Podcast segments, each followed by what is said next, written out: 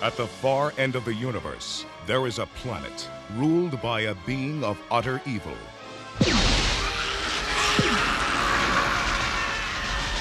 And there is only one man who dares challenge him.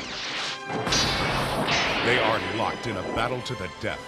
A battle that will take them across the heavens. Stop him! A battle that will finally be fought I want them hunted down and brought to me! across the face Police! Nobody move! of Earth. I think I'm gonna need some backup.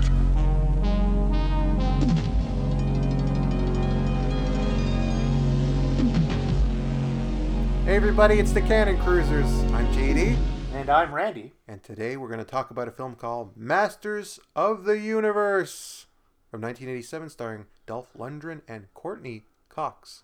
Not Arquette Cox. This is before then and after because she got divorced at one point. And you must not forget that it also stars Frank Langella as Skeletor. Oh yeah, that's true. And Meg Foster as Evelyn, the woman he loves. Eh, sure. Not okay. really, because she takes a very Macbeth turn throughout. She I does. don't know why I'm talking like I'm on NPR. I think I'll stop that. Why are you talking? This is Masters of the Universe of all things. Uh, written by David Odell, who also had writing credits on the Supergirl film, as well as The Dark Crystal, This movie has a and directed by Gary Goddard. This movie has a very weird production history and place in canon canon. so to yeah, because from what I was reading, they contribute the fall of canon to three specific films hmm Masters of the Universe from 1987, Mm-hmm. Life Force from 1980, whatever, I don't remember the dates, Five.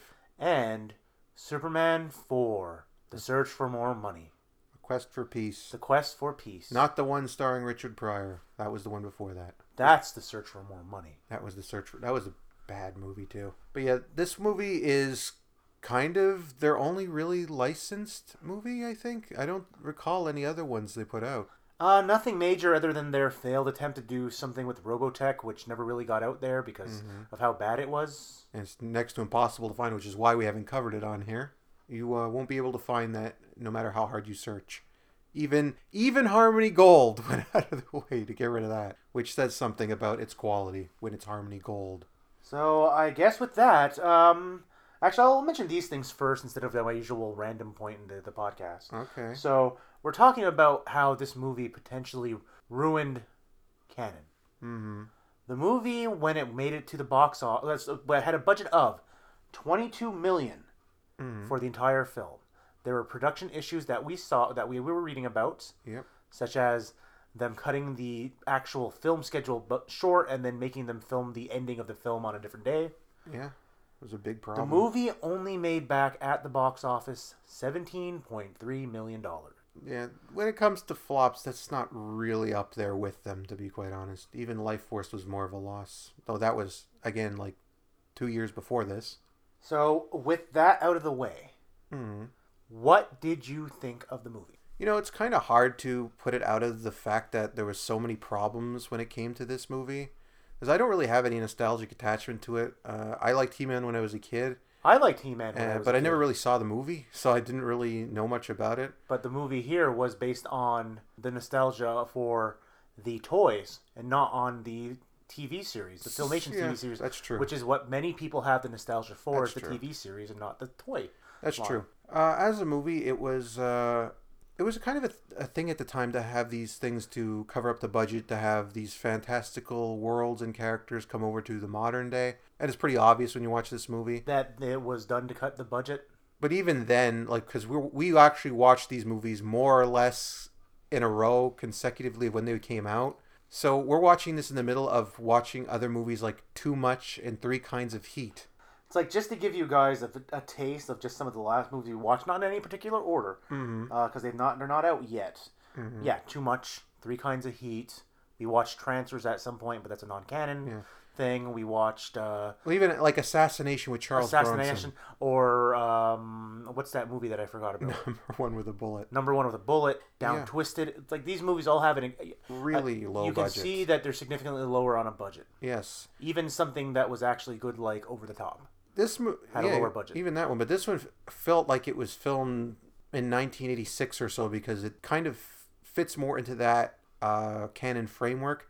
The budget is not obviously not incredibly high because it's canon, but it doesn't felt like, feel like it came out in the right year, so to speak. Because when you're watching this movie in a void, it's like it's easy to make fun of for having a lower budget. But when we're watching it like this, it's kind of impressive that somehow they managed this in the middle of well, too much, which has what a roll of nickels as a budget. You s- remember the b- robot in that movie? I think they spent more money on filming in Japan than in actually on the rest of the budget. Oh, Definitely.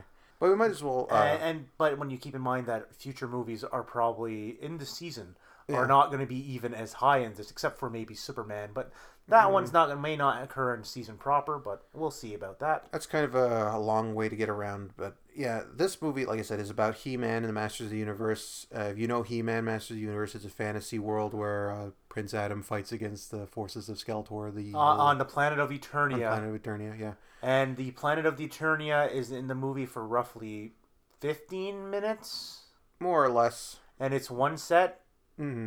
two technically because they show uh, the outside and then they show the inside of the palace, and that's it. Yeah, but it's literally the same place. more or less. But yeah, anyway, that's the whole plot of the mo- of the series is the good guy basically wants to stop the bad guy. So that's what they brought over here. Except the bad guy Skeletor came to Earth, so He Man follows him to Earth. Or or is it the other way around? I, oh yeah, he opens a portal, ends up on Earth, and Skeletor follows him to Earth, and hijinks ensue.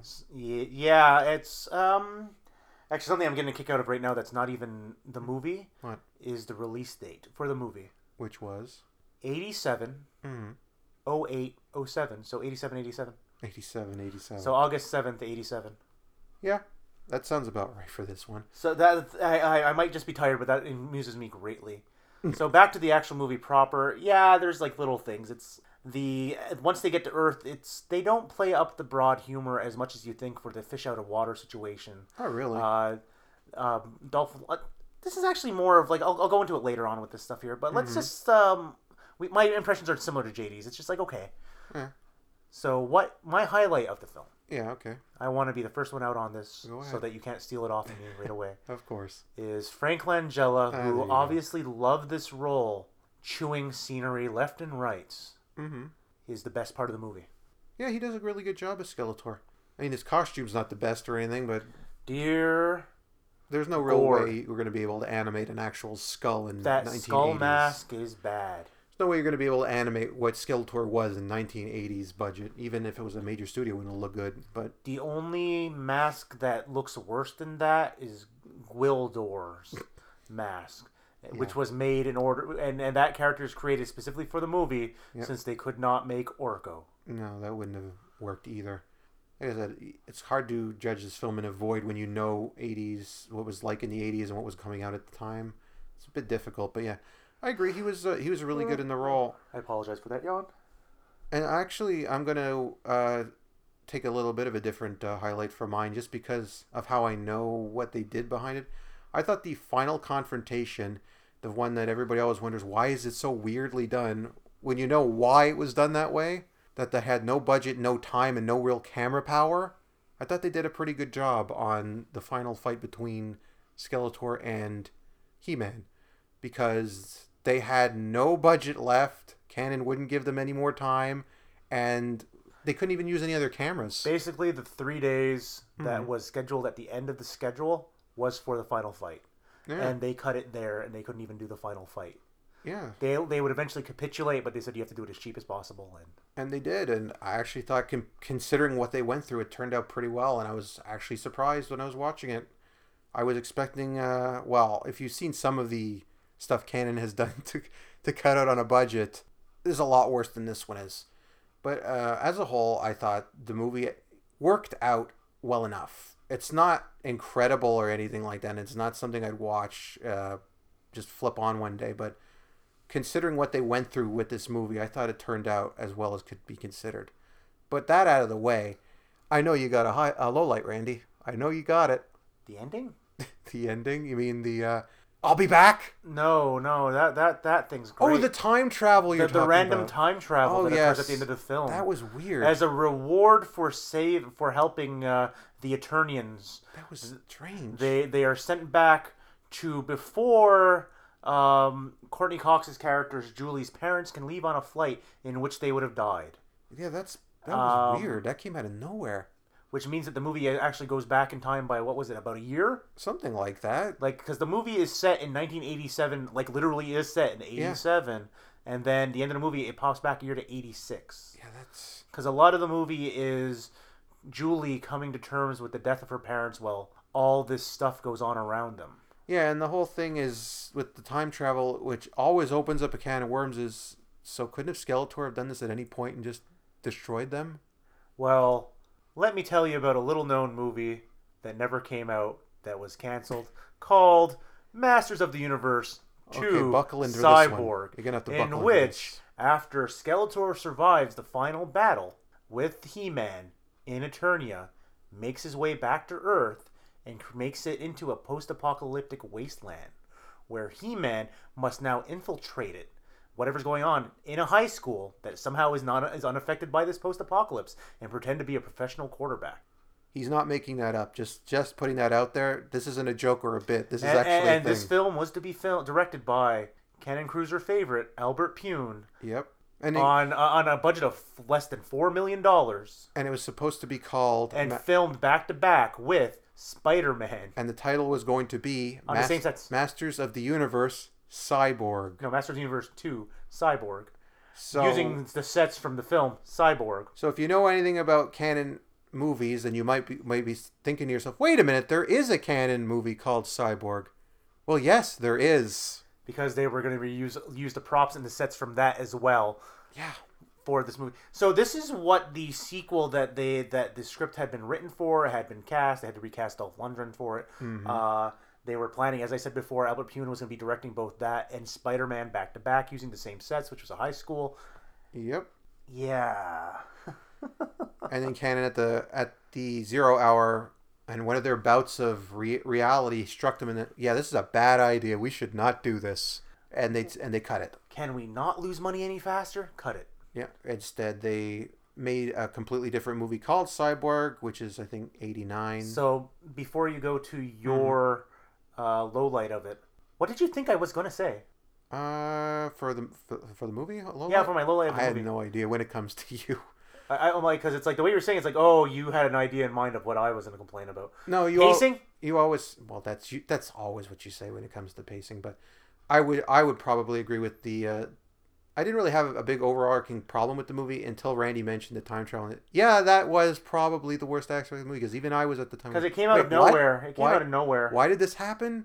And then the movie just ends right after that. No, actually, no, it didn't entirely come out of nowhere. There was a scene I wasn't really paying attention to where she f- saw her dead mother, uh, and then which caused her to take the the uh, big key, whatever they call it, the Yeah. eternity key, and give it to That was to evil Frank Lynn Langella. making a joy, uh, joke, not a joke, uh, trying to fool her though. Uh, so yeah, but the actual time travel thing doesn't really factor in. It just kind of comes out of nowhere. I, Yeah, it's apparently, I distracting. traveled back in time and overwrote JD's uh, original complaint about the film, Yeah, with, with the pointing out that time travel takes place at the end of the film. yeah, just because it comes out of nowhere and doesn't have anything to do with anything else that happened, and it, it kind of undercuts one of the characters and what they're going through. So yeah, I'm not a big fan of time travel in movies where they're not really comedies in the first place. So yeah, it's not really my sort of thing. Not since Jack Death be- basically became his own ancestor.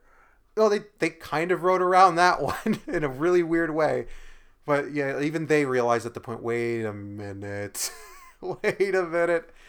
But yeah, that that's there's not really a whole lot to say about this movie. It's just kind of a typical 80s adventure movie and it's the only canon movie that Dolph Lundgren was in. He's not in any other ones as far as I know. I think I'm gonna bag on it a little bit more on low light here. It's like I said, right. pacing. Pacing is a little bit iffy.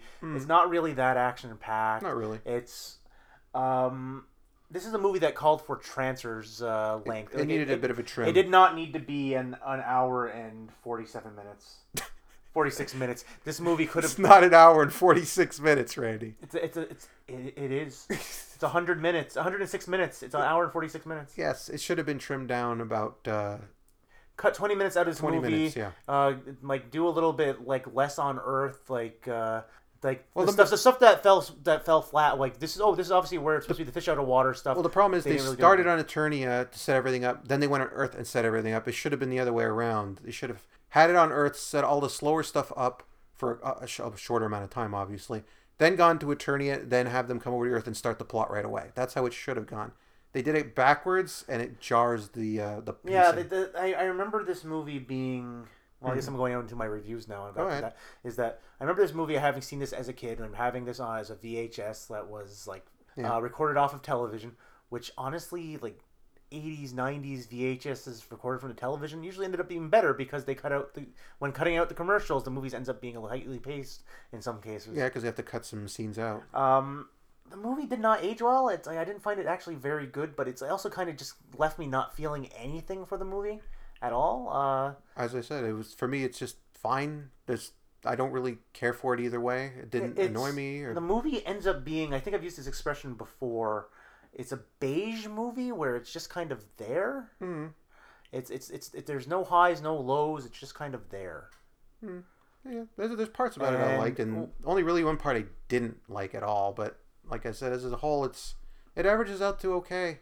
There's we've watched far worse ones this season that really took and now me out and of now it. the big issue we have with this the way we're talking about it is like how do we actually score the film Well- because we're like it's okay and If what's I- and what's like eh, it's okay in reality it's a it's a 0.5 score If I was gonna give it a score, like if we were doing it, I would have said it was two point five. Literally, that's it my right in the thing is, center. is is it's a 2.5 it's like it's because it's like a beige it's like just a plain Well, because we don't do half scores, and because I didn't hate it, I'm just gonna go with a three. It's not really a three, but uh, i'm i think i'm gonna go the opposite and i'm just gonna say i'm a 2.5 but i'm gonna go i didn't hate it but i Hmm. didn't like it i didn't feel greatly for it so i'm gonna go more towards a two all right. Uh, like like taking off nostalgia glasses for it and all, being nostalgic for the, the filmation series over the toys, even though I played with them. Yeah. I would I'll lean more towards the two because there wasn't a lot going on in the film. Well, that averages out to about a 2.5 anyway, so there you go. Yeah, this is not one of the worst movies ever uh, covered on here,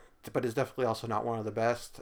Uh, if you have some nostalgia for the property and you haven't seen the movie, I guess maybe you might want to see it, but I wouldn't rush to see it or anything. I, I think like Frank Langella is probably the whole reason this movie became a cult classic because he literally just drew scenery. Yes, he does a really good job. He really liked it.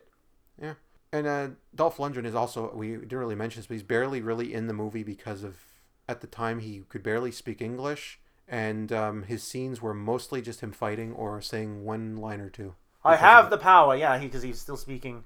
So he's like he's the guy's incredibly smart. If you didn't know that, Mm-hmm. he's like Mensa material. Like he has a high IQ. He has a PhD. His do- his doctor Lundgren, Yeah. but I think he's like an engineer if I remember correctly. And within a year or two of this movie, and you, if you see him in any movies in the late '80s, early '90s, and you'll see him speaking almost perfect English with a perfect American accent.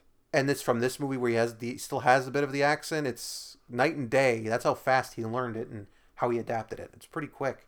Man did a well enough job considering. And like I said, this is only his canon film, so we probably won't end up covering another one of them, unfortunately, unless it's a non-canon down the road. I don't know. But anyway, that's all we really got about this one. We uh, I know, I know, we kind of puttered about. I, I, I slowly switched away from the NPR voice to just being kind of like, "Ah, I kind of feel a little bit iffy about the movie.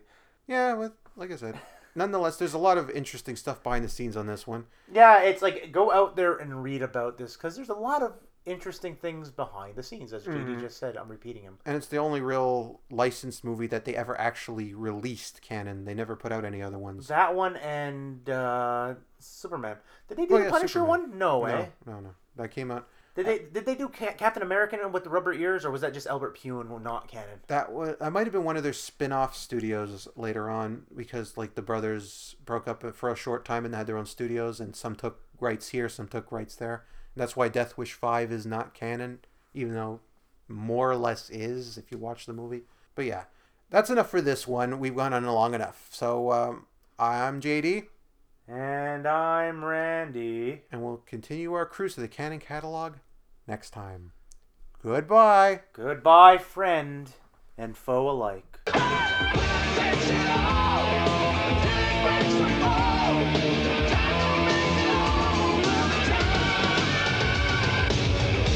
We're Cannon Films, and we're dynamite.